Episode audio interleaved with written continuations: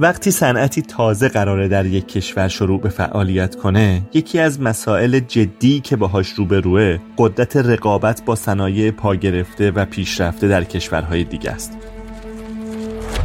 صنایعی که زودتر وارد بازی شدن و تکنولوژی پیشرفته تری دارن و احیانا از هزینه های تولید پایین تری برخوردارن و محصول تمام شده ارزون تری به بازار عرضه می‌کنن.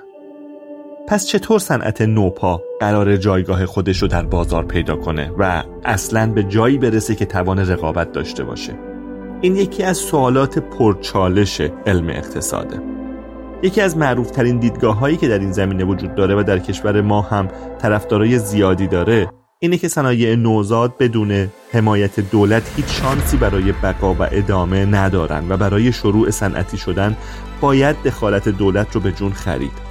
اما نمونه هایی مثل صنعت خودرو در ایران که هنوز بعد از سالها نتونسته روی پای خودش بیسته باعث میشه انتقاداتی به این نگاه وجود داشته باشه. مثل اینکه چطور میشه تعیین کرد این دخالت قرار تا کجا ادامه داشته باشه؟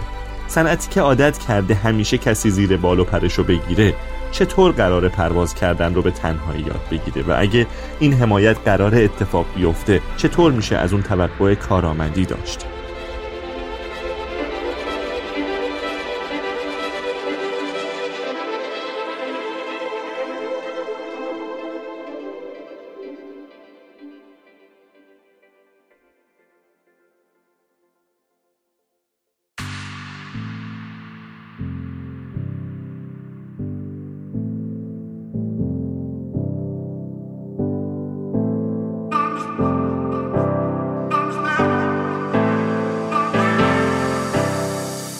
اسپانسر این قسمت از پادکست سکه اسکای رومه.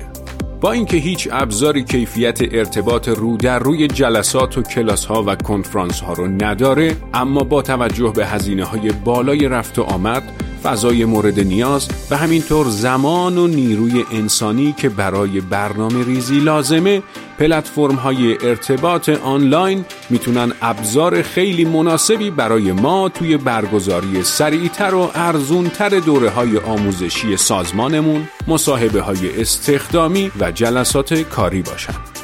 اسکای روم یه پلتفرم فارسی زبانه که سعی کرده ساده ترین مسیر رو برای برگزاری دوره های آموزشی، جلسات کاری و کلاس های آنلاین ایجاد کنه و پشتیبانی همه جانبه ای رو هم از مشتریانش داشته باشه.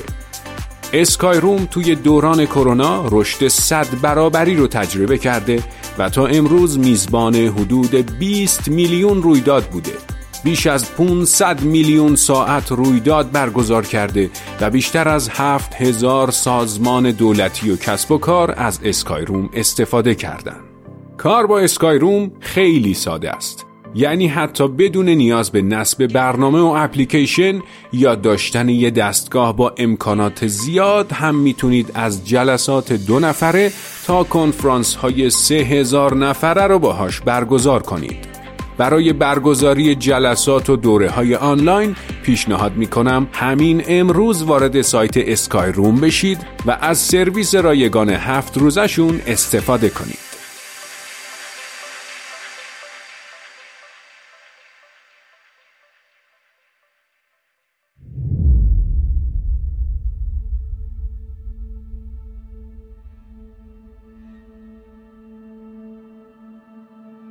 سلام این قسمت هشتادم پادکست اقتصادی سکست کاری از دانشجویان دانشکده اقتصاد دانشگاه تهران من مهدی ناجی هستم و مهمان ما در این قسمت علیرضا کلاهیه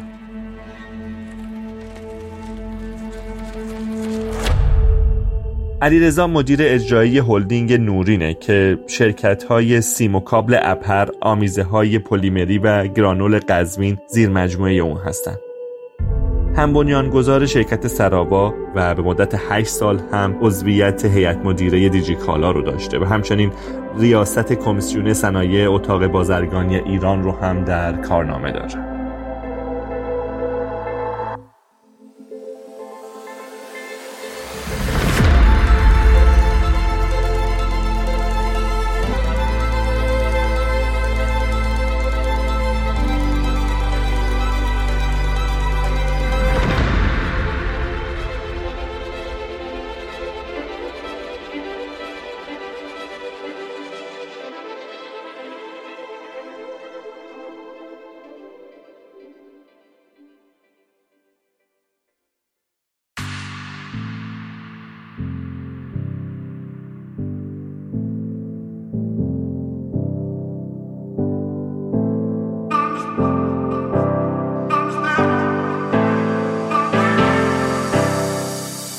فناوری اطلاعات هلو به عنوان یک برند قدیمی و شناخته شده است.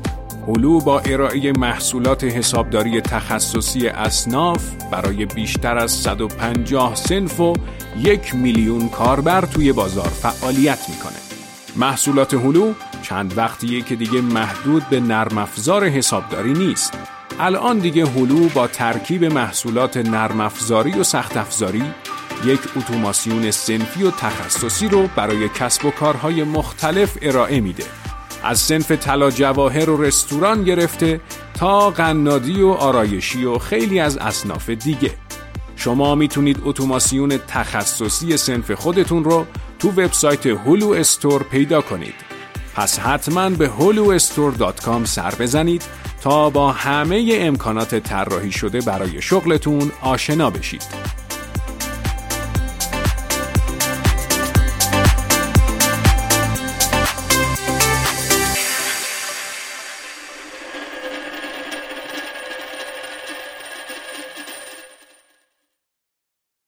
آقای کلاهی عزیز فکر کنم اقراق نباشه اگه بگم ما از اوایل دهه چهل به طور جدی درگیر صنعتی کردن ایران بودیم و سیاستمداران ارشدمون به طور جدی دقدقه صنعتی کردن ایران رو داشتن. حالا کجای کاریم؟ به نظر شما چند قدم برداشتیم در این مسیر؟ اگر بگیم که مسیر توسعه صنعتی درست و رسیدن به یه بلوغ تو ده قدم بخوایم ترسیمش کنیم ما حد اکثر در قدم دومیم. چی کار کردیم تو این چند دهه؟ خیلی پول خرج کردیم شاید میشه گفت دهه چهل یک مسیر درستی رو داشتیم می‌رفتیم که عملا هم در اون دهه خب بحث واقعا حالا دخالت دولت دخالت مستقیم دولت بود و البته توسط افراد توانمند و دارای دانش لازم و سلامت و با اعتماد به نفسی که بدون نگرانی از چسبوندن یه سری برچسبا مثل فاسد و غیره برن برنده ها رو انتخاب کنن و به برنده ها کمک کنن جایزه بدن تا اونا رشد بکنن. مثل مرحوم حاج آقا برخوردار که عملا یه جورایی انتخاب شد که بره تو حوزه لوازم خانگی مرحوم آقای ایروانی آقای خانواده لاجوردی خیامی قنچی اینا همه بالاخره داستاناشون هم فکر می‌کنم خیلی از مخاطبین تو پادکست های مختلف تو کتاب های مختلف داستان همه این خانواده و روند رشد شرکت هاشون این که مثلا آقای نیازمند آقای فرمان فرماییان مرحوم آقای آلیخانی غیره اینا چه جوری داشتن اون در اون دهه مدیریت می‌کردند اینو همه می‌دونن و البته اون روندم با ورود بی حساب کتاب دلارای نفتی از سال 52 به بعد عملا یه سکته ای کرد. یعنی متوقف نشد اون شرکت ها داشتن رشدشون البته می‌کردند و ما داشتیم می‌رفتیم که دارای یک سری اگر نگیم شرکت های جهانی حداقل یک سری قهرمان های منطقی در کشور بشیم. همین هفته پیش یه خاطره ای رو من دیدم یه کلیپی بود از مرحوم آقای نیازمند که میگه رفته بودم شوروی بر عقد قراردادی داشتیم با معاون وزیر یا وزیر اونجا قدم می‌زدیم یه جای صف بستند. گفتن این صف چیه؟ گفتش که مگه نمی‌دونی امروز سه است. گفتم می‌دونم سه است. ولی صفه چیه؟ گفت این کفش کفش از ایران آوردن کفش ملی مردم صف کشیدن بخرن. یا قصه ای که شما مهندسای شرکت سامسونگ می آمدن ایران که تولید تلویزیون رنگی رو تو پارس الکتریک یاد بگیرن. شما معتقدید که پس ما یه دوره ای که حالا علالقاعده همون دهه چهله یه خیز جدی در مسیر صنعتی شدن برداشتیم. البته وقتی که حرف از اسم می‌زنید یعنی اسم افراد رو میارید از لاجوردی ها و خیامی ها و اینها اسم می‌برید انگار که صنعتی مسیر صنعتی شدن رو از مسیر یک مداخله جدی اونم انگار که با یک امتیازات ویژه و با یک راندهای ویژه ای دارید می‌بینید درست می‌فهمم اینو؟ بله ببینید اساسا شکگیری صنعت باید با حمایت دولت حالا اسمشو می‌ذارین حمایت امتیاز یا رانت باید با اون باشه. یعنی اگر نخوایم اونو بدیم یعنی جواب این خواهد بود که بذاریم رهاش کنیم بذاریم بازار کار خودشو بکنه و فقط رو مزیت های مطلقمون متمرکز بشیم. که خب این مسیر درست نیست. اگه کره می‌خواست فقط رو مزیت های مطلقش متمرکز بشه الان کجا بود؟ ژاپن الان کجا بود؟ کره دقیقا ما مثلا مسیرمون خیلی شبیه کره بود تو دهه چهل. چه بولای کره هم هم فساد درشون بود هم رانت درشون بود هم دولت امتیازهای ویژه بهشون داد ولی نهایتا تبدیل شدن الان به قهرمانای جهانی. امروز که بیشتر حالا نظرات اقتصاددونهای مختلف رو در مورد وضعیت فعلی ایران رسد می‌کنیم بینیم که غالبا یک حرف می‌زنن و فکر می‌کنم خود شما با اونها هم نظر و موافق باشید که وضعیت نامطلوبی که فعلا درش هستیم نتیجه مستقیم دخالت های اشتباه دولت. اینو باش موافقید شما؟ بله. یعنی ما سیاست ما سیاست همون جایزه رو داده به بچه تنبلا. جایزه رو داده به سوداگرها. فعالیت های سوداگرانه فعالیت های غیر مولد رو تشویق کرده. من یکی از صحبت هایی که خب اخیرا چند جا کردم من این حرفایی که می‌زنم استثناءات رو کار ندارم. ما تو همینم استثناءات داریم. شرکت های درست حسابی داریم خالق ارزش داریم.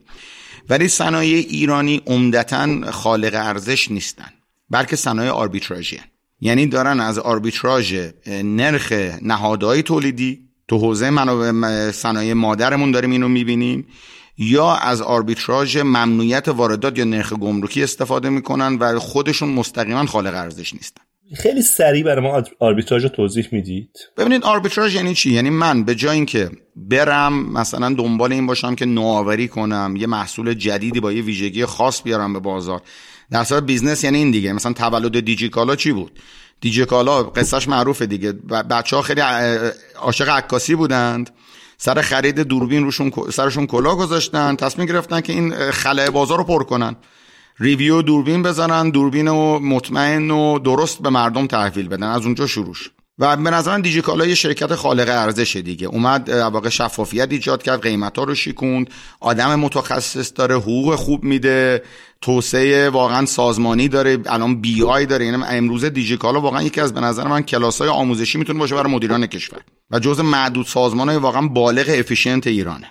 ولی وقتی میگم آربیتراژی یعنی چی؟ یعنی من میام. به جای اینکه تمرکز کنم رو این رو این مسیر مسیر توسعه تمرکز می‌کنم که از اون منافعی که بالاخره یه سازمان شما شرکت ثبت می‌کنید یه سازمان رو تاسیس می‌کنید که برید منافعی رو کسب کنید. اون منافع رو به جای اینکه از اون مسیر کسب کنم به دست بیارم مسیر آربیتراژ. یعنی چی؟ یعنی من فولاد مبارکه مثلا میرم لابی می‌کنم تعرفه صادراتی می‌ذارم رو سنگ آهن. عوارض صادراتی. که قیمت سنگ رو سرکوب کنم. انرژی من مثلا الان الان از اون برون مفتم انرژیشون بیش از حد گرون شده. انرژی ارزون هم کسب می‌کنم. از اختلاف این نهادهای تولیدی یه حاشیه سود 60 درصدی میرم. تو یه صنعتی که بهترین های دنیا درش مثل میتال و غیره مثلا نهایت سودشون 5 الی 10 درصده. کمودیتی اصولا نباید سودای بیشتر از این داشته باشه. این این میشه آربیتراژ. یا وقتی مثلا ما تو صنعت خودرو صحبت آربیتراژ می‌کنیم اونم یه نوع دیگه آربیتراژ یعنی من میام به جای اینکه بیام مثلا مسیری که هیوندای رفت هیوندای هم مسیر همین مسیر شبیه سایپای ما رو رفت دیگه. یه زمانی مثلا کیا همین کیا پراید خود ما مزدا 121 بود. اینا این کیتا رو آوردن شروع کردن تو کره مونتاژ کردن. منتها الان چی شدن؟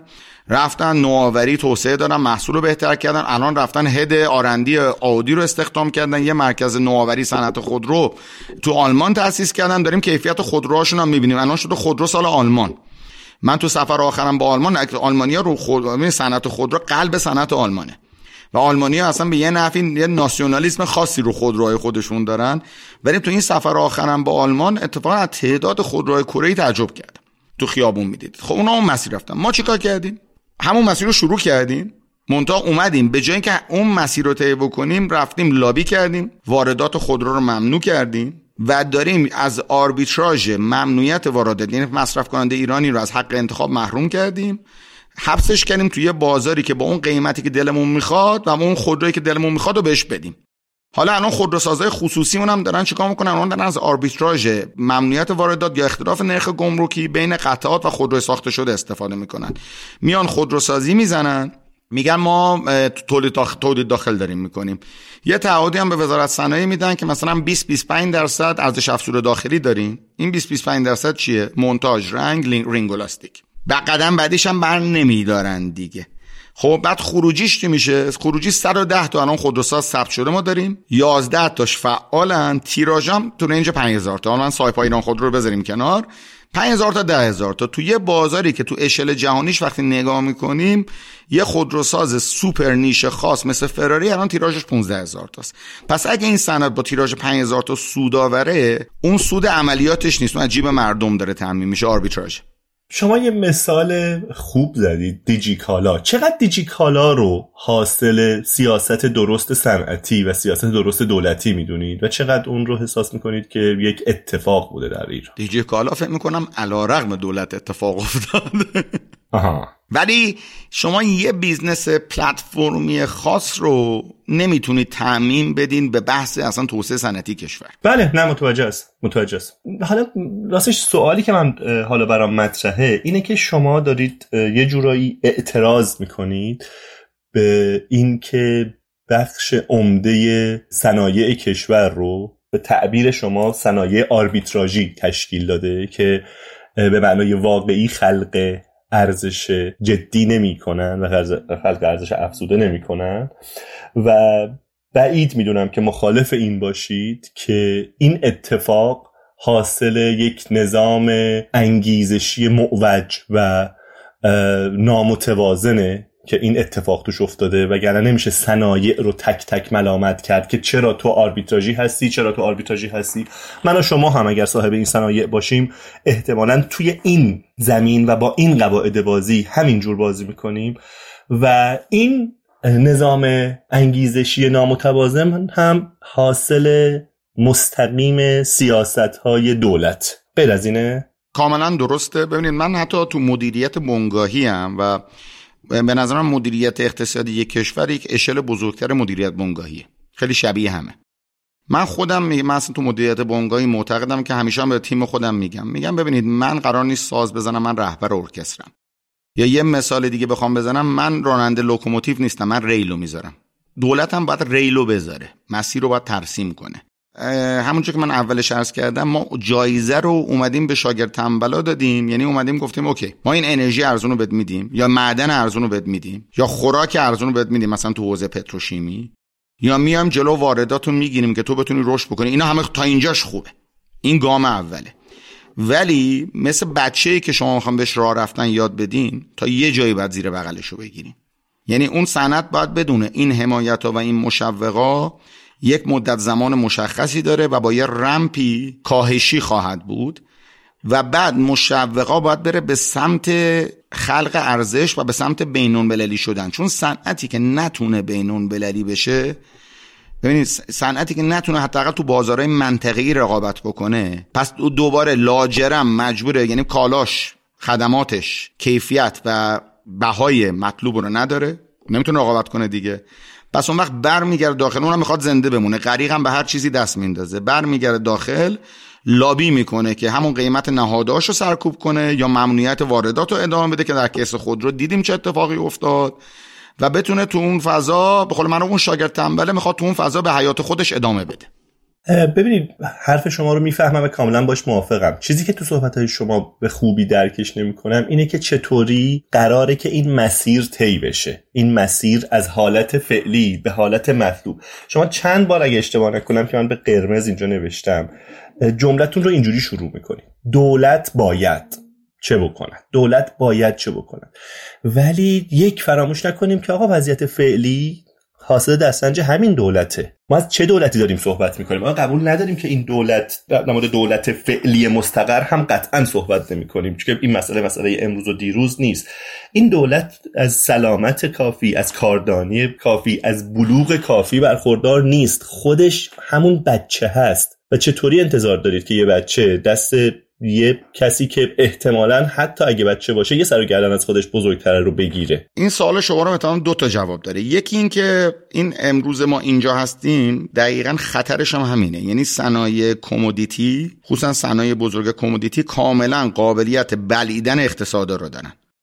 خصوصا در اقتصادایی که نهادهاش ناکار آمدن یا فاسدن ما امروزه می‌بینیم که همین صنایع مادر ما با لابی قوی که مثلا تو مجلس دارن شما توی که پادکست های قبلی خودتون صادق حسینی اشاره می‌کنه به نقش مجلس در بنبست اقتصادی امروزه که در بنبست امروز کشور.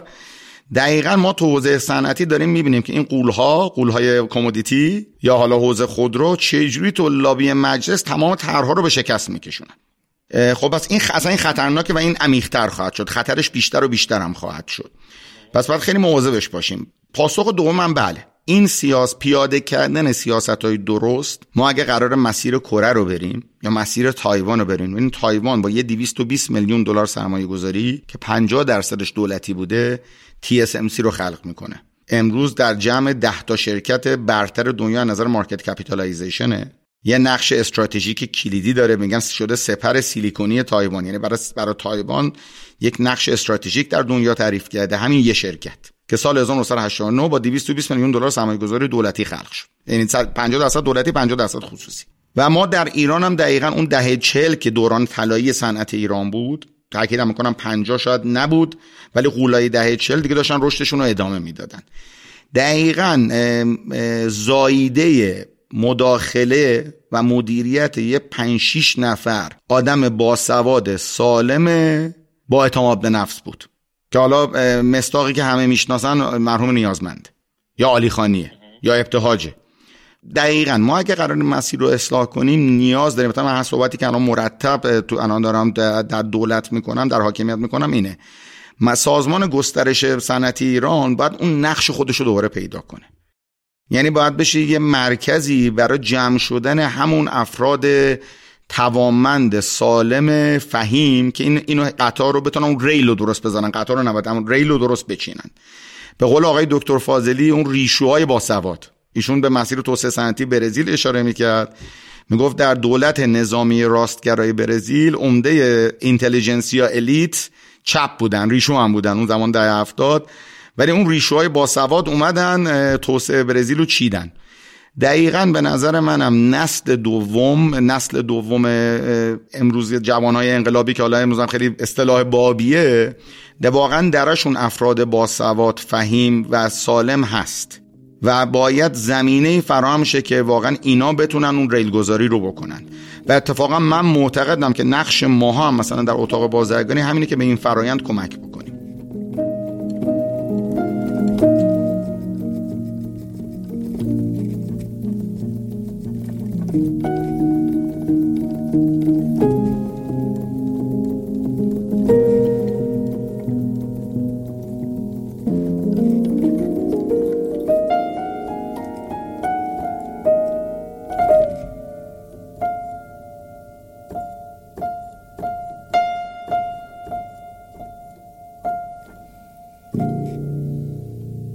عجب. شما دارید به ما توصیه می‌کنید یا وعده می‌دید اگر بریم شیش دهه قبل و دوباره این مسیر آزموده رو دوباره شروع بکنیم الله دوباره به این ورته نمیافتیم.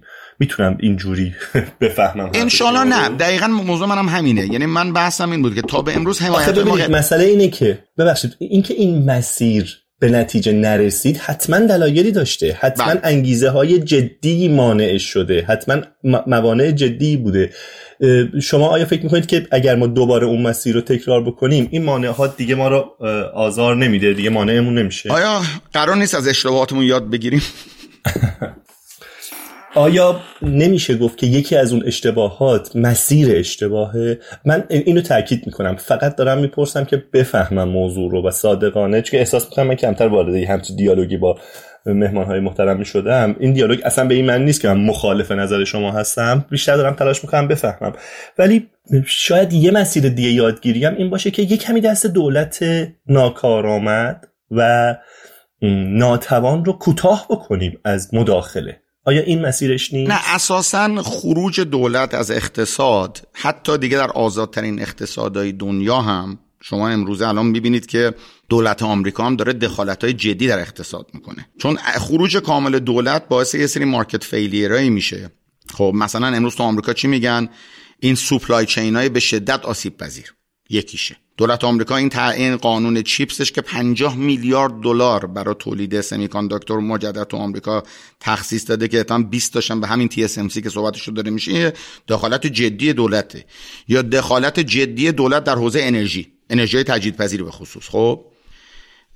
و اون وقت در کشور ما که دوچار ضعف جدی نهادهاست بخش خصوصیش هم هم از نظر سرمایه هم از نظر دانش ضعیفه. و به شدت هم دیگه درگیر یک نگرش کوتاه مدته. یعنی اساسا هیچ افق بلند مدتی هم نمی‌بینه. اگر دولت دخالت نکنه اینجا تبدیل میشه به یک غرب وحشی اقتصادی که اون وقت منابع کشور واقعا به تاراج میره. یا بخوام خیلی آمینه بگم تمام بنگاه ها میفتن تو مسیری که سر مردم یا سر کشور رو بتراشند. یعنی اصلا چاره جز یعنی اول قبول کنیم که چاره جز رفتن این مسیر نداریم. بعد بگیم چه جوری باید بریم. آره من نکات شما رو متوجه میشم. ولی یه چیز دیگه که باز حالا یه مثال دیگه که به ذهنم رسید درسته که یک فرزند برای تربیت بهتر باید زیر سایه و با تربیت پدر بزرگ بشه. ولی اگه پدرش معتاد بود چی؟ باید بدنش به یه خانواده خوب. مسئله اینه که این دولت واقعا این دولت که میگم باز تاکید میگم دولت مستقر فعلی نیست ولی دولت واقعا به یه ورته ای از ناکارآمدی رسیده به نظر می‌رسه که خود شما حالا قبل از این گفتگو هم اشاره کردید اینقدر گرفتار یک سری روزمرگی ها هستن و مشکلات متعددی دارن که انگار این توان و این ظرفیت رو ندارن برای اینکه به نه سال آینده ایران به ده سال آینده ایران فکر بکنن اصلا یک سال آینده. افق شده یک ساله. افق شده یک ساله. خب توی این شرایط شما همچنان معتقدید که باید انان توسعه کشور رو داد دست همچین همچین نهادی؟ ببینید بحث همینه دیگه. اگه ما الان بگیم که اتفاقا مشکل اولا من در اتاق دولت مستقل رو بگم. من اتفاقا معتقدم شاید این خیلی عقیده محبوبی نباشه. اتفاقا در حوزه سمت تیم فعلی به نظر من تیم قبلی کارآمدتره هم جوونتره هم گوش شنواتری داره سالمه دغدغه داره و دنبال کاره. اینو من چون لمس کردم دیگه.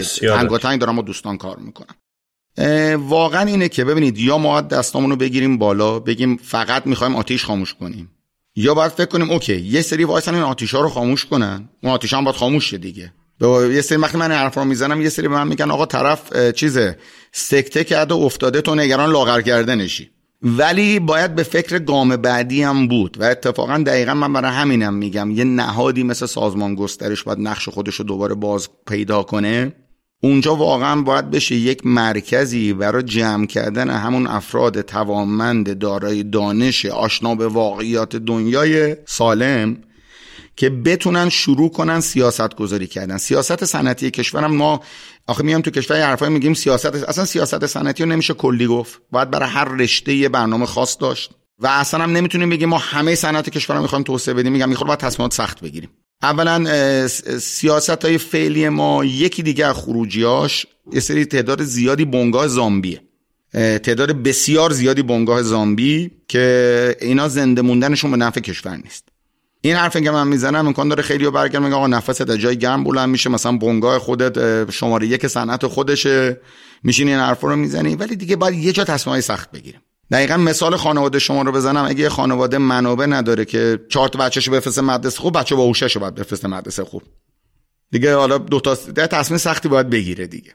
اینجا ما باید بیایم که اولا سیاست گذاری رو درست ترسیم کنیم و بر اساس نتایج جایزه بدیم. یعنی ما جایزهایی که تا به امروز دادیم ارز دولتی زمین مجانی نمی‌دونم معدن خوراک خوراک ارزون غیره خروجیاشو داریم می‌بینیم. مثلا حتی تو بخش خصوصی هم عمدتا انگیزه سود اینجوری بگم سود ایجاد واحد صنعتی از سود اداره اون واحد صنعتی بیشتر بوده. با اوور اینوایس کردن زمین گرفتن ارز گرفتن غیره اینا. و خب اینو ما مثلا جالبه تو ایران عدد رقمایی مثلا تو صنعت برق که حوزه تخصصی خودم بدم. ما 200 تا کارخونه کاپسازی تو ایران داریم. 400 تا تابلو ساز داریم. ظرفیت تولید کنتور برقمون به حدیه که اگر این کارخونه همه کار بکنن با 70 درصد ظرفیت هم کار کنن هر سال می‌تونن کل کنتورهای کشور رو عوض کنن. خب این منابع کشور که داره به هدر میره. اینجوری. و تو تمام رشته هم همینا. شما تو آمریکا کشور 300 میلیونی با اقتصاد 25 تریلیون دلاری میرید سوپرمارکت. مثلا سه تا چهار تا برند لبنیات سه تا چهار تا برند آب میوه می‌بینید. اینجا چند تا می‌بینید اینا منابع کشور داره به هدر میره. اینا تعدد بیش از حد هیچ کدوم به مقیاس اقتصادی نمی‌رسن. وارد رقابت های مخرب میشن کم فروشی تقلب و و و و غیره. پس باید تصمیم سخت بگیریم. بذاریم زامبیا بمیرن. این حرف خیلی حرف سختیه. الان بریم مثلا تو مجلس هم این حرف رو بزنین احتمالا ببخشید اینجا من یه سوال سریع بپرسم. آیا لازمه که ما تصمیم بگیریم که زامبیا بمیرن؟ یا همین که اگر دولت مداخله رو کم بکنه و واقعا اجازه بدیم که اون نظام انگیزشی نظام انگیزشی متوازن بشه به طور خودکار اونهایی که بهره بری کافی ندارن از بین میرن و از بازار خارج میشن. نه این من مثال صنعت کابل براتون بزنم. 200 تا کابساز داریم. چرا؟ برای اینکه مصر رو در یه مقطع یه دهم قیمت جهانی می‌دادیم. خب ارز دولتی هم می‌دادیم. پس ملت رفتن شرکت تاسیس کردن که ماشینات رو با ارز دولتی بخرن. یه اووری هم اینوایسی هم بکنن. همون اولش که خب یه پولی به جیب زدن. بعدم حواله مصر رو میگن. در یه مقطعی ما با تفاوت قیمت مثل دولتی و بازار برای هر تریلی شروع معادل قیمت یک آپارتمان در تهران. امروزه خب این سوبسیدا نیست و قیمت مثل قیمت جهانی تو ایران. نزدیک خیلی نزدیک قیمت جهانی. ولی الان دارن همون واحدا چیکار می‌کنن؟ کم فروشی. من به جرات بگم 90 95 درصد سیم و کابل بازار به شدت مشکل داره و آمارایی که ما در آوردیم 42 درصد آتش سوزی های تهران مال سیم و کابل. حالا شما بگو دولت اینو رها بکنه. چه اتفاقی میفته؟ این در این رقابت مخرب در اون سیکل باطل این کم فروشی شدیدتر و شدیدتر و شدیدتر میشه. پس اینجا دولت باید دخالت بکنه. ببینید من بحثم اینه. یعنی دولت باید بیاد دخالت بکنه که دخالت در بازار بکنه یا نظارتی بکنه برای اینکه استانداردها رعایت بشه. اصلا بحث اینه که مداخله مطلوب دولت چه, چه حالت داره. مداخله مطلوب دولت عمدتا باید در جنس تسهیلگری و رگولاتوری باشه. تصدیگری هم اگر می‌کنه یه جایی لاجرم باید بکنه مدل کره. یعنی شما الان یکی از قولهای فولاد دنیا شرکت پوسکو کاملا تصدیگری مطلق دولت بود. TSMC مشارکتی بود. دولت سهامدار بود ولی خیلی در مدیریت دخالتی نداشت. ولی اتهام پوسکو که الان به تنهایی تقریبا مادر کل صنعت فولاد ایران تولید داره تصدیگری دولت بود فاز یکش. الان دیگه شرکت خصوصیه. یه جایی باید تصدیگری کنه اونم باید با برنامه و هدف باشه و با یه رمپ خروجی. خب نه الالعبد یه جایی هم باید همون که میگم تسهیلگری و رگولاتوری باید باشه. این مهمه. ما این اینا ما ما ببینید ما مشکلمون اتفاقا دخالت دولت نیست. من اینجوری بگم مشکل ما دخالت نامطلوب دولت در یک اقتصاد به شدت دولتیه. این ترکیب ترکیب خطرناکیه. تا هستم ولی من باز دوباره احساس می‌کنم که رسیدیم به همون نقطه اول بحث ببینید شما یه بحث رگولاتوری رو مطرح کردید و بعید می‌دونم که مخالف این باشید که یک رگولاتور موفق باید مستقل باشه باید متخصص باشه قدرت کافی و کامل هم داشته باشه برای اعمال دقیقا. تصمیماتش به نظرتون همچین چیزی در ایران قابل تحقق هست. ببینید نمیشه که من برم مثالهای مختلفی رو تک تک از کشورهای مختلف بیارم و ماژولوار اونها رو بخوام توی ایران اپلای بکنم. اجازه بدید اینجوری سوالم رو تموم بکنم که نکنه باز ما درگیر همون موضوع شدیم که حالا زبان آقای رئیس جمهور هم زیاد میشنویم که آقای کلاهی هم ما میگن که باید بشود. باید بشود. باید این کار رو بکنیم. باید اون کار رو بکنیم. باید اون کار رو بکنیم. خب چطوری؟ کجا؟ آیا توی بستر فعلی و شرایط فعلی این کار انجام شدنی هست و چطور می‌تونیم بهش برسیم؟ قطعا تو بستر فعلی و شرایط فعلی خیر. اصلا مشکلمون هم همینه. یعنی ما یکی دو جا هم که اومدیم رگولاتور تاسیس بکنیم دیدیم ما همه چی رو به ابتزال میکشونیم تو کشور دیگه. و اون رگولاتور هم دقیقا این برای موضوع اینه که اگر قراره از این شرایط بیرون بریم نیاز به یه بازنگری جدی در ساختار و نهادها داریم دیگه. این که دیگه دو شکی نیست. خب اینجا هم یکیشه یعنی حوزه تخصصی من هم صنعت من در مورد ولی قطعا ما بازنگری ساختار و تغییر مسیر هم در نظام آموزشیمون می‌خوایم. در نظام قانونگذاریمون می‌خوایم. خیلی جا می‌خوایم. من درباره حوزه تخصصی خودم صنعت یعنی موضوع اینه که یا باید بگیم که آقا شدنی نیست دستامونو بگیریم بالا هممون هم کشور رو پس ترک کنیم. چون تای این مسیر مشخصه کجاست. یا باید واقعا نقشه ببینید من یه اشاره به اتاق بازرگانی کردم زودتر. من یکی از ماژولایی که تو دوره ام بی ام گذروندم به خاطر علایقم ماژول توسعه و رقابت پذیری بود. که تا رفتم سنگاپور برای اون ماژولم سه تا کیستادی داشتیم که کیستادی دانشگاه هاروارد بود. پیپرهای خیلی جالبی هم هست. پیپرهای خریدنی نیست. پیپرهای بین دانشگاهی که خیلی عمیقه. یکیش خود سنگاپور بود. یکیش کلمبیا بود یکیش هم باسک اسپانیا مشخصا ایالت باسک. که می‌دونین یه ایالت جنگ زده درگیر جنگ داخلی دو دوران فرانکو تو اسپانیا بسیار فقیر فقیرترین ایالت اسپانیا بود. امروزه متوسط درآمدش از اوریج درآمد اسپانیا 20 درصد بالاتره. نرخ بیکاریش هم یک سوم زیر متوسط اسپانیا است اینا یکی از نقاط مشترکش مشارکت موثر بخش خصوصی و دولت در تدوین قوانین و چارچوبا و اجرای اونا بوده. یعنی همون نقش تحصیلگر رگولاتوری که من دارم بهش اشاره می‌کنم و بخش ببین بخش خصوصی هم باید نقشش رو بازی کنه. من این نقد جدی به دوستان خودم در اتاق بازرگانی دارم که آیا مثلا اتاق بازرگانی ایران و اون همه امکانات هم از نظر منابع درآمدی هم از نظر حضورش در 130, 130 تا شورا نهاد و غیره واقعا چقدر خروجی داده؟ ما در کشورمون think تانک های اقتصادی قوی نداریم. تو آمریکا خب think تانک ها نقش جدی بازی می‌کنن. ما در ایران نداریم. آیا اتاق ایران نباید اون نقش رو بازی می‌کرد؟ آیا اتاق ایران نباید یه مرکزی می‌شد برای تولید محتوا برای تولید پالیسی برای در واقع زدن همین زنگ خطرها؟ ولی عملا چی شده؟ مثلا عمده بودجه اتاق میره برای ساختمون سازی می‌دونید این نقد بخش خصوصی هم وارده. یعنی ما همه چیمون و به همه چیمون می‌خوره دیگه. و میگم اگر قرار تحول ایجاد شه یه مقداری همون اشاره که کردم جوونترها نسل دومی ها من خودم نسل دوم یک کسب و کار صنعتی هم و در حاکمیت هم نسل دومی الان دارم میان تو کار. به نظر من این نسل دومی هم خیلی هاشون این موضوع رو متوجه شدند.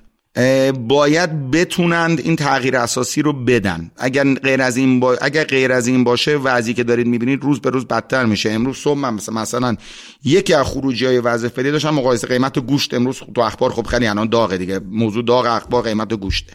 قیمت گوشت با کشور مثلا با ترکیه مقایسه می‌کنن تا با اروپا مقایسه می‌کنن. چرا گرونتره تو ایران؟ این همین market failure است دیگه. هزینه های بالای مبادلاتی market failure انحصارات غیره غیره غیره خروجیش میشه قیمت گوشت که الان دیگه مردم واقعا فکر می‌کنم یه آدم عادی نتونه ماهی یه بارم گوشت بخره در کشورم یا صنعت خودرو که اشاره کردم. اجازه بدید برگردیم باز به سیاست توسعه صنعتی. ما تجربه بعد از دهه چهل تجربه موفق سیاست توسعه صنعتی داشتیم یا نه؟ طبعا یه سیاست فراگیر ملی منظورم نیست. حتی توی یک صنعت خاص توی یه بخش خاص. دو تا نمونه موفق داشتیم. یکی شروع موفق ولی پایان بسیار بد که امروز به نظر من یکم مشکلات اقتصادی کشوره اون پتروشیمیه. مشخصا در ما در اواخر ده هفتاد یه تیم کارآمد سالم به رهبری آقای مهندس نعمتزاده استارت جدی پتروشیمی ما قبلش صنعت پتروشیمی کوچیک داشتیم استارت جدی پتروشیمی رو زد. و داشت می‌رفت که واقعا صنعت پتروشیمی ایران بشه یکی از قهرمانای همون من اشاره می‌کنم ما نیاز به قهرمانای اگه جهانی هم نگیم منطقه ای داریم یک قهرمان مطرح بشه یعنی در نشستای آی پی سی ایران پترو کمیکال کانفرنس. می‌رفتین اونجا می‌دیدید سی او اوده لینده ماروبنی نمی‌دونم چیودای ژاپن غیر اینا همه نشستن اونجا. تحلیلگرای بین المللی می اومدن درباره صنعت پتروشیمی ایران صحبت می‌کردن. و اگر برنامه فاز دوی آقای نعمتزاده اجرا می‌شد فاز دوش هم سرمایه گذاری 70 میلیارد دلاری بود برای توسعه متوازن کامل در کل زنجیره هم توانمندسازی زنجیره تامینش این خیلی موضوع مهمی ها. یک گروهی رو جمع کرده بودم به ریاست آقای دکتر علی نقی مشایخی که بیا تمام پیمانکارا و تامین کننده پتروشیمی رو الزام کنه که ERP پیاده کنن خودشونو بیارن بقام مسائل رو بیارن در واقع با لول مدیریتی روز دنیا. چون دقیقا من این جمله آقای نعمتزاده یادم. گفت ما 30 میلیارد دلار پروژه در 8 سال اجرا کردیم. الان برنامه‌مون 60 میلیارد دلار برای 4 ساله. شما یه توی سالن همه رو جمع کرده بود. شما اگه می‌خواید بتونید پا به پای ما بیاید بعد ارتقا پیدا کنید. و ما می‌خوایم صنایع داخلی این زنجیره داخلی رو ارتقا بدیم. یعنی این این کار رو انجام می‌شد اون پیمانکارایی که اون دوره مثلا لید پیمانکارا بودن دیگه مثل سازه مثل ناموران نارگان داشتن پروژه های چند میلیارد یورویی شونه به شونه اوده آلمان و چیودای ژاپن اجرا می‌کردند. اونا هم قطعا توانمند می‌شدن می‌تونستن در کل منطقه پروژه پتروشیمی و نفت و گاز رو اجرا بکنن. و این زنجیره تامینی که حول محور اون شکل گرفته بود می‌تونست بیاد دقیقا منطقه‌ای بشه. حالا چه اتفاقی افتاد؟ با تغییر دولت اومدن گفتن که خب آقای نعمتزاده که بره. این یک. بعدم اومدن گفتن آقا این پیمانکارا این پیمانکاری که بزرگ شدن توانمند شده بودن ببین مثلا شرکت سازه 950 تا مهندس درجه یک داشت 3000 نفر پرسنل. اینا هم سوگلی آقای نعمتزاده بودن. بزنیم داغونشون کنیم. الان سازه مثلا فکر کنم شده زیر 100 نفر. اومدیم زدیم اینو نابود کردیم. شرکت ملی پتروشیمی هم خورد کردیم. دادیم دست این واحد دست اون صندوق این صندوق و هلدینگ خلیج فارس و قدیر و غیر و اینا. خروجی چی شده؟ یک صنعت پتروشیمی نامتوازن. 20 میلیون تن داره متانول تولید می‌کنه. داره به سمن بخص میفروشه. با هم هم دارن رقابت می‌کنن این شرکت ها خریداران خارجی هم دستشون خوندن. پلیمرهای مهندسی آروماتیکا هیچی نداریم. متوسط قیمت صادراتی ما یک سوم از عربستان پایین تره و سی درصد متوسط قیمت صادراتی کره است. یک دهم آلمانه. دلتای بهای وارداتی کالای شیمیایی پتروشیمی ما با صادراتیمون سه به یکه. یعنی اون چی می‌خریم وارد می‌کنیم سه برابر اون چی صادر می‌کنیم قیمت واحدش.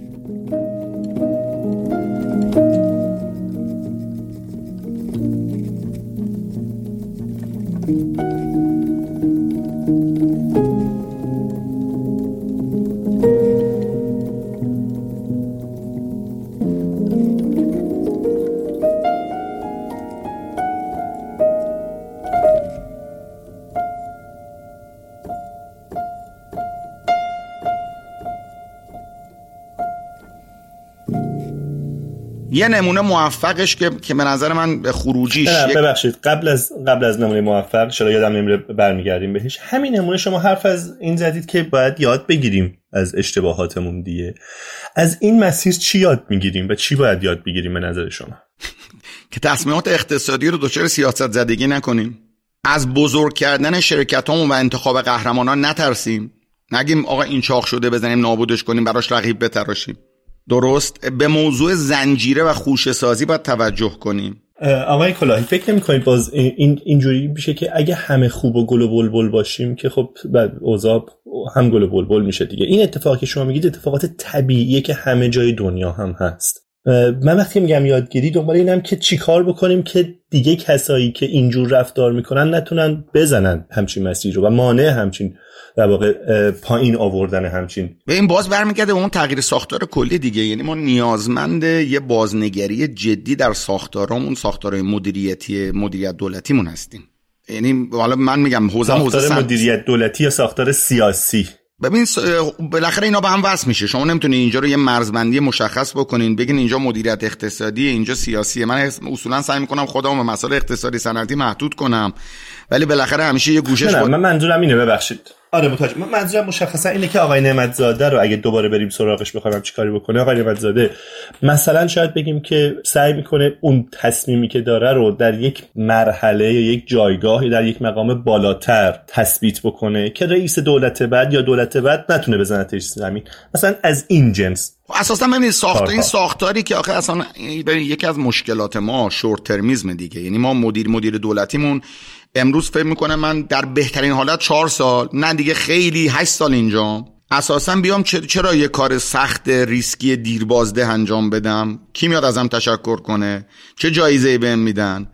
اساسا ببینید ما تو مدیریت دولت ایران یکی از مشکلات اینه که کار نکردن هیچ هزینه ای نداره. ولی کسی که میاد کار می‌کنه باید صد جواب پس بده. این این واقعیت میگم. اینا نیازمند یه تغییرات اساسی و جدیه که من تو پادکست های قبلی شما فکر کنم خیلی از مهموناتون بهش پرداختن. منم دارم در امتداد همونو همونو صحبت می‌کنم. و یه نمونه موفقش هم بگم که هنوز هنوز آثارش باز مونده برای کشور. اونم صنعت برقه. ما در سال آخر جنگ در دوران وزارت آقای مهندس زنگنه خب مشکل جدی برق داشتیم. حالا شما همه خیلی جوونید یادتون هم چقدر یادتونه. قطعی های برق چند ساعته هر روزه داشتیم. و اومدند گفتن خب ما این مشکل کشور داریم. دو تا option داشتیم. بریم پول بدیم زیمنس و آلستوم و غیره اینا برام بیا برامون نیروگاه بسازن و برند. یا بیا دولت اینجا این آقای دکتر فاضلی اشاره خودم اینجا دولت نقش قابله رو بازی کرد. اومد یک صنعت رو متولد کرد. چهار نفر مشخصا چون بعد اسمشون هم برد چون به نظر من کشور بهشون مدیونه.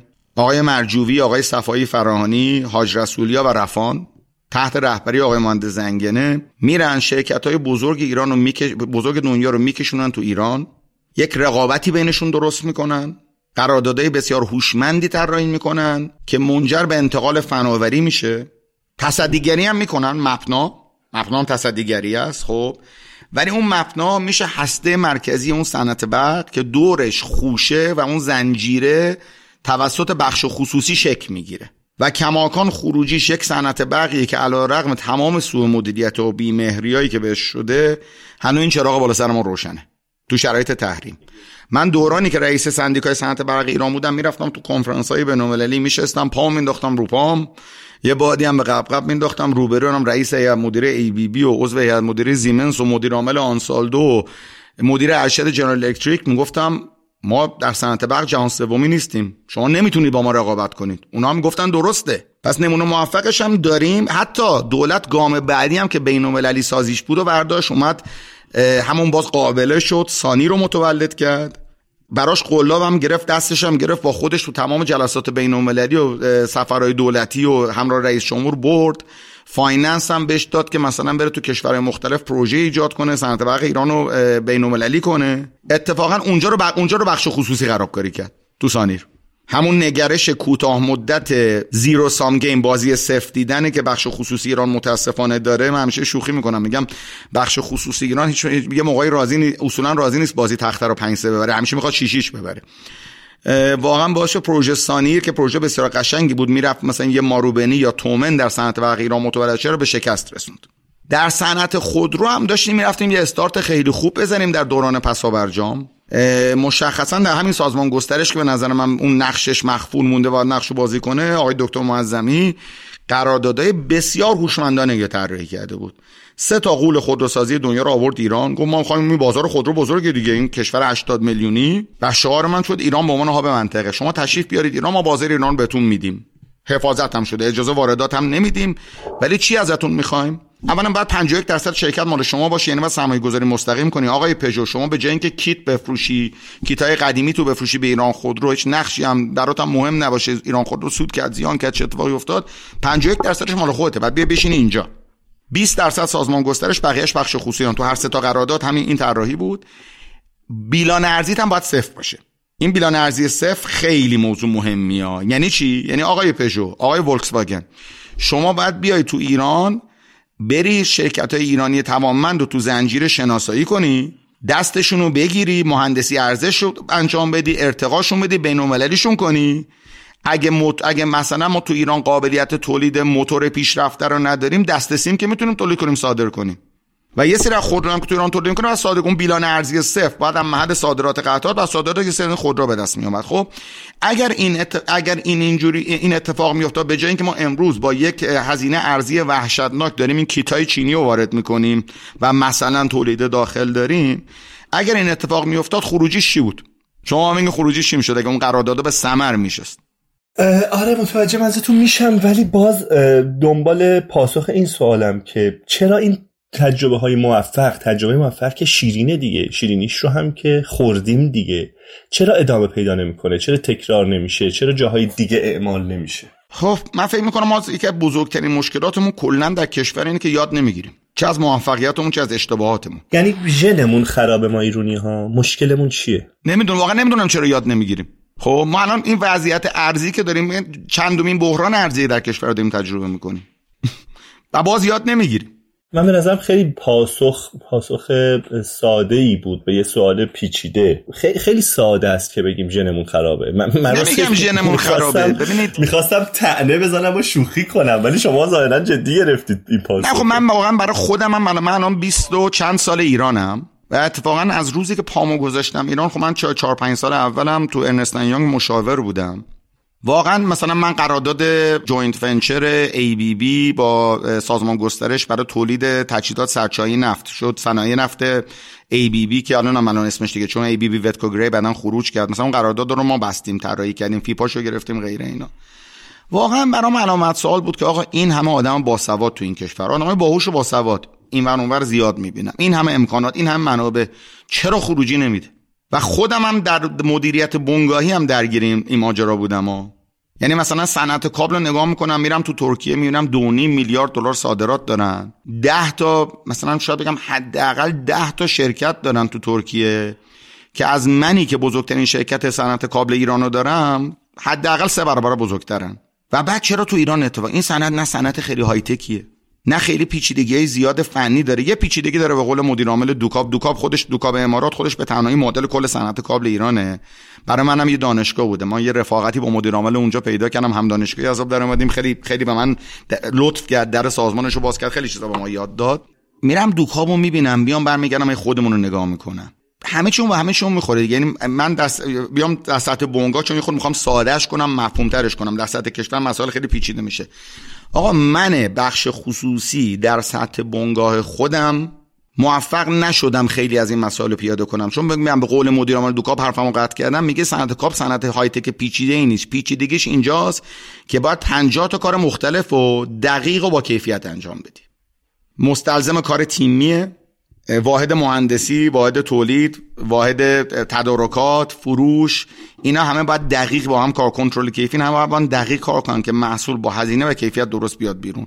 مشکل داریم. من تو سازمان خودم دچار این مشکلات بودم. 20 ساله دارم کشتی می‌گیرم که سازمان رو اصلاح بکنم. و هنوز به جایی که دلم می‌خواد نرسیدم. واقعا یه مقدار مشکل داریم. من یه مثال بزنم. یه مثال با که رفتم. یه کارخونه کابل‌سازی دیگر رو توی کایزری ترکیه وسط کوههای آناتولی اینم باز 15 سال پیش نه امروز. دیدم که واقعا اون موقع خیلی توسعه یافته نبود اون منطقه ترکیه. برگشتم یکی دیگه دوستانم که از آمریکا اومده بود گفتم که این کارخونه رو من دیدم امیدوار شدم که کارخونه منظم مرتبی بود خیلی efficient و تا اون گروه صاحب مبل ایستیکبال هم هستن و کارخونه مبل هم دیدم. مبل هم مثلا کالای پیچیده تولیده چون خیلی وریشن داره. خیلی کارخونه منظم کار می‌کرد. گفتم من امیدوار شدم اگه وسط کوههای آناتولی میشه انقدر منظم یه سازمان اداره کرد من مثال سازمانی می‌زنم چون این قابل تعمیم اشل بزرگتر به کشور دیگه. پس میشه تو ایران منظم مرتب افیشنت کار کرد. یه خنده ای کرد گفت ببین اونا گوسفندن قابل مدیریت هم مدیریت تو ایران مثل گلهداری گربه است. هر کی کار دلش بخواد می‌کنه. یه مقداری واقعا شاید یه مقداری مشکل فرهنگی هم داریم. حالا تای تای همه این صحبت شاید می‌خواستم به این برسم. تو دایره راحتی جا خوش می‌کنیم نمی‌خوایم تکون بخوریم. این مشکل فرهنگی مونه ها؟ بله. مثلا نمیشه مثلا با عوامل دیگه ای مثل آموزش مثل باز دوباره همون انگیزه ها و قواعد بازی.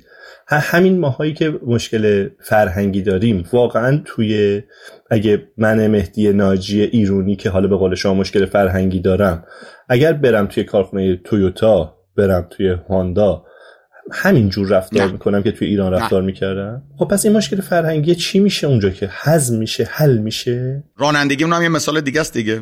رانندگی هم مثال یعنی ما, ما میریم کشورهای دیگه درست رانندگی می‌کنیم ولی میایم تو کشور آره. خودمون میشه چیزه؟ میشه غرب وحشی باغ وحش. نمی‌خوایم قوانین رو رعایت بکنیم. و مثلا همیشه هم میگم این 40 50 درصد ترافیک تهران مشکل رانندگی. نه ببینید دقیقا فرهنگ رو یه مثالی تو مدیریت آمریکایی ها می‌زنن میگن آدما خودشونو با لوس کامن دینامینیتر فکر میشه کمترین مشترک مشترک تنظیم می‌کنند. این ذات آدمه. یعنی بله اجرای جدی قوانین. خب این همون نقش رگولاتوری حالا تحصیلگری که میگم. اجرای جدی قوانین آموزش اینا فرهنگ رو درست می‌کنه. من کره رفته بودم کره برای اجلاس بین آژانس بین‌المللی انرژی همراه آقای چیچیان موقع وزیر نیرو بود. دفعه اول بود می‌رفتم کره. انتظار داشتم مثلا از ترکیه یکم بهتر باشه. مثلا شما به راننده تاکسی یادم تاکسی فرودگاه تا هتلم شد 6200 وون قشنگ یادمه. من هفت اسکناس های هزار تایی داشتم. هفت تا دادم فکر می‌کنم مثلا راننده تاکسی استانبول مثلا بر نمیگردونه بقیه شو هزار تا برگردون پول خورد نداشت کمتر گرفت. نظم و ترتیب و نظافت تو رستوران اصلا حتی مثلا تو فرودگاهشون security فرودگاهشون از آمریکا به مراتب بهتر بود. برخورد پر خدمه هتل نمی‌دونم پرسنل کنفرانس غیره همینا برام جالب بود. برگشته بودم با یک چند نفر انگلیسی تو دوبی داشتم شام میخوردم گفتم من تعجب کردم از این نظم و ترتیب و این فرهنگ کاری و وظیفه شناسی کره گفت یکیشون سالها کره زندگی کرد و گفت می‌کنه قبلا اینجوری بود؟ گفت ما دهه هشتاد که اونجا زندگی می‌کردیم تو صف می‌زدن هلت می‌دادن تو خیابون توف می‌کردن رو زمین سرت کلا میذاشتن ولی درست شدن. یعنی با اینی که آیا توسعه از فرهنگ مطلوب میاد یا فرهنگ مطلوب زایده توسعه است؟ این فکر می‌کنم این هم باز یکی از اون سوالاست که مهمونای قبلی شما روش دورورش خیلی بحث کردن یکی دو بار شما تو صحبت ها از ضرورت حضور یا بها دادن به قهرمان ها توی صنایع مختلف اسم آوردید. هم وقتی که اشاره کردیم به اون خیزش توسعه صنعتی دهه چهل و بعد توی صحبتات هم یکی دو بار به این موضوع اشاره کردید و من هم حتی پرسیدم که آیا شما واقعا میگید که باید به اینها فرصت داد به اینها راند داد به اینها امکانات ویژه داد؟ و گویا شما مخالفتی نداشتید. درست فهمیدم این رو. یعنی واقعا اینجوری می‌بینید مسیر توسعه صنعتی کشور رو؟ این اتفاق هم تو دهه چهل ایران افتاد. یعنی مثلا خاطراتش هست دیگه. مثلا آقای نیازمند جلوی نمایندگی و واردات کیت مثلا بنز تراکای بنز رو می‌گیره که قنچی فرصت داخلی سازی پیدا کنه. اون برای شرط می‌ذاره. میگه چیاشو داخلی می‌خوای تولید کنی. یه خاطرات من داره که اون مدیر بنز بهش گفت آقا شما این ستاره بنزم تو ایران نمی‌تونین تولید کنی که می‌خوام میگی ما کیت وارد نکنیم. یا مرحوم آقای برخوردار بالاخره امتیازاتی از دولت وقت گرفت. تو کره هم چبولا که حالا لیدرشون سامسونگه و ببینید سامسونگ صنعت لوازم خانه مشخصا audio visual ژاپن رو ضربه فنی کرد. الان سونی پنلاش از سامسونگ می‌خره. قبلا LG بود تازگی سامسونگ شده. خب؟ دولت کره اینا رو انتخاب کرد و بهشون امتیازاتی داد. وام داد finance داد واردات کالا رو ممنوع کرد یعنی دورشون یه حصار کشید تا اینا فرصت رشد پیدا بکنن. شما هم نمی‌تونید بخش خصوصی نحیف ایران رو مثلا در مقابل غولای خارجی تنها بذارید. یا تو این شرایط اقتصادی کشور آقا بگی من کاری به کارت ندارم برو خودت هر کاری کردی. باز استثناءاتو کار ندارم. ها. من استثنا میگم دیجی کالا هم داریم دیگه. نه وامی گرفت نه حمایت خاصی. تازه کلی هم زدنش اذیتش کرده استثناءاتو بذاریم کنار. اصلا باید این اتفاق بیفته. مونتا به شرط ها و شروط ها یعنی مثلا مثل پتروشیمی اگه ما میایم به یه تعدادی پتروشیمی گاز ارزون میدیم الان امروز ارزون نیست یه موقع مخاطب حرف من اشتباه نگه یه زمانی خیلی ارزون بود. یا به آلمینیوم برق ارزون میدیم. یا من اصلا مخالف صادرات سنگ آهنم اما سنگ آهن باید بریم تو ارزش افزایش کشور ایجاد کنه. من این حرفی که دارم می‌زنم خودم امروز معدن دارم. حتی سنگ آهن نه ولی تو حوزه مس. ولی باز میگم خامفروشی بده برای کشور. اگه میایم یه امتیازی میدیم مثلا میایم اوار صادراتی می‌ذاریم رو سنگ آهن قیمت سنگ آهن سرکوب می‌کنیم باید در مقابلش فولاد مبارکه چیزایی بخوایم. یعنی با برنامه امتیازو بدیم. مثل من تو سازمانم با مدیرام همین کارو میگم. همیشه میرم سر مدیریت سازمانیشون ترجمه بنگاه داریه من به مدیرم میگم آقا این حقوق ثابتته. مدیر ارشدم. این حقوق ثابت بر گذروندن زندگیت. حالا اگه می‌خوای زندگیت ارتقا پیدا کنه خونه بهتر می‌خوای. همه آدما این چیزا رو می‌خوان دیگه. خونه بهتر که ماشین می‌خوان پرسونال دیولپمنت می‌خوان والور می‌خوان بالاخره این چیزا رو می‌خوان. حالا باید عمل کرد داشته باشی. این چیزایی که من ازت می‌خوام این KPI کیارات و اینا رو من دو ماه یه بار میشینم باید مرور می‌کنم. اتفاقا مثلا من خودم سیستم مدیریتیم تو ایران برای خیلی های خود عجیبه. من اصلا سیستم مدیریت عادی بخش خصوصی ایران که آقا اون نفر اول نشده باید همه کارو خودش می‌کنه نیست. من خیلی موقع مثلا یه موقع یه دوستی زنگ می‌زنه 20 میلیارد تومن برای پروژه کاب می‌خواد بخره. زنگ می‌زنه تخفیف می‌خواد. میگم به من زنگ نزن. به معاون فروش سازمان زنگ بزن. مثلا نمی‌دونم جوری بهت قیمت داده. میگه واقعا؟ میگم آره. میگم مگه مگه اینجا بقالی؟ من بشم همه کارو خودم بکنم. من مدیر ارشد دارم اختیار به هم بهش اختیار میدم هم ازش نتیجه می‌خوام. ما باید در رابطه با نوع رابطمونم با بنگاه های بخش خصوصی حاکمیت اون امتیازاتی که می‌خواد بده که امتیازات پرهزینه عجیب همه ما داره میده. بعد در مقابلش نتیجه بخواد. باید در مقابلش نتیجه بخواد و نتیجه خاصه و نتیجه خودروسازها مگه چی بود؟ یه حجم زیادی نیرو داره استخدام می‌کنه دیگه. این اونم اشتباه دیگه. مگه نیست؟ پس اینکه چه نتیجه ای بخواد هم مهمه. ما یه تو این بحثای خانفروشی آقای اون زمان اسم نبریم مدیر عامل وقت فولاد مبارکه به من گفتش که آقا شرکت مشابه من تو اروپا داره با 5000 نفر کار می‌کنه من 15000 نفر آدم دارم. منم خندیدم گفتم این دیگه نیرو انسانی نیست این سپر انسانی این قضیه که ما تو کشور ماستا رو میریزیم تو قیمه ها این اینجاست. یعنی مثلا به خاطر اینکه بیکاری رو کم کنیم میریم زور می‌کنیم آدم ببخشید دیگه این لغتشه میچپونیم تو این سازمان بعد اون وقت این میشه سپر انسانی مدیر ناکارآمد. آقا بزنیم بنگاه کارشو بکنه مالیاتشو بده بیمهشو بده. آدمی بیکارم حقوق بیکاری بهش اصلا اگه اقتصاد پویا بشه دیگه بیکار نخوایم آقا نرخ بیکاری مکزیک. مکزیک خیلی کشور شبیه ما خیلی جهات. نرخ بیکاری مکزیک امروز 3 درصده. داره جای چینو می‌گیره تو زنجیره تو سوپلای چین های آمریکای شمالی. مداخله نامطلوب در یک اقتصاد به شدت دولتی. این ریشه مشکلات امروزه. ما مداخله مطلوب رو می‌خوایم. اون مداخله مطلوب هم شما نمی‌تونید میگی مداخله مطلوب دقیقا چیه؟ هر حوزه متفاوته. من تو صحبت های قبلیم اشاره به برق به پتروشیمی به غیره کردم. یه جایی تصد... یه جایی تصدیگری هم شاید هست. تا بعد حداقل باشه.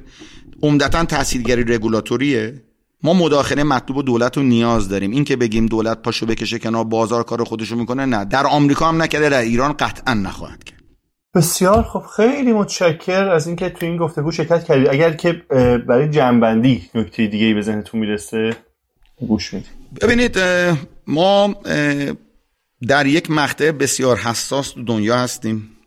من یه سخنانی دو سه سال پیش بود فکرم تو اتاق بازرگانی داشتم به اسم تغییرات نمایی. این هم وایرال شد و استقبال شد.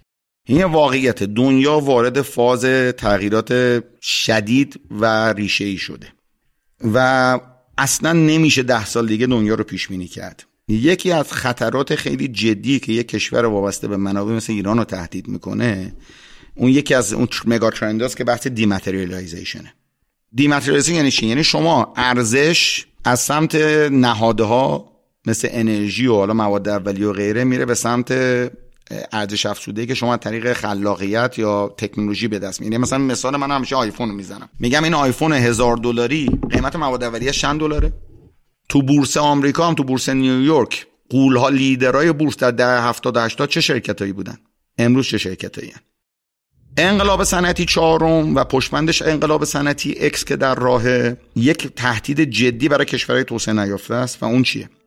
نردبان توسعه اصولا برای کشورهای جهان سوم تولید ارزون برای کل دنیا بوده چین از این نردبون رفت بالا مکزیک اشاره کردم همینجور ویتنام اندونزی ترکیه. با انقلاب صنعتی چهارم که یکی از ارکانش hyper اتوماسیونه تولید مجدد localize خواهد شد و اون نردبون دیگه وجود نخواهد داشت. از اون ما کماکان به شدت برای درآمدهای ارزیمون به درآمدهای ارزی که غذا و داروی مردم داریم باش تامین می‌کنیم به شدت وابسته به نفتیم.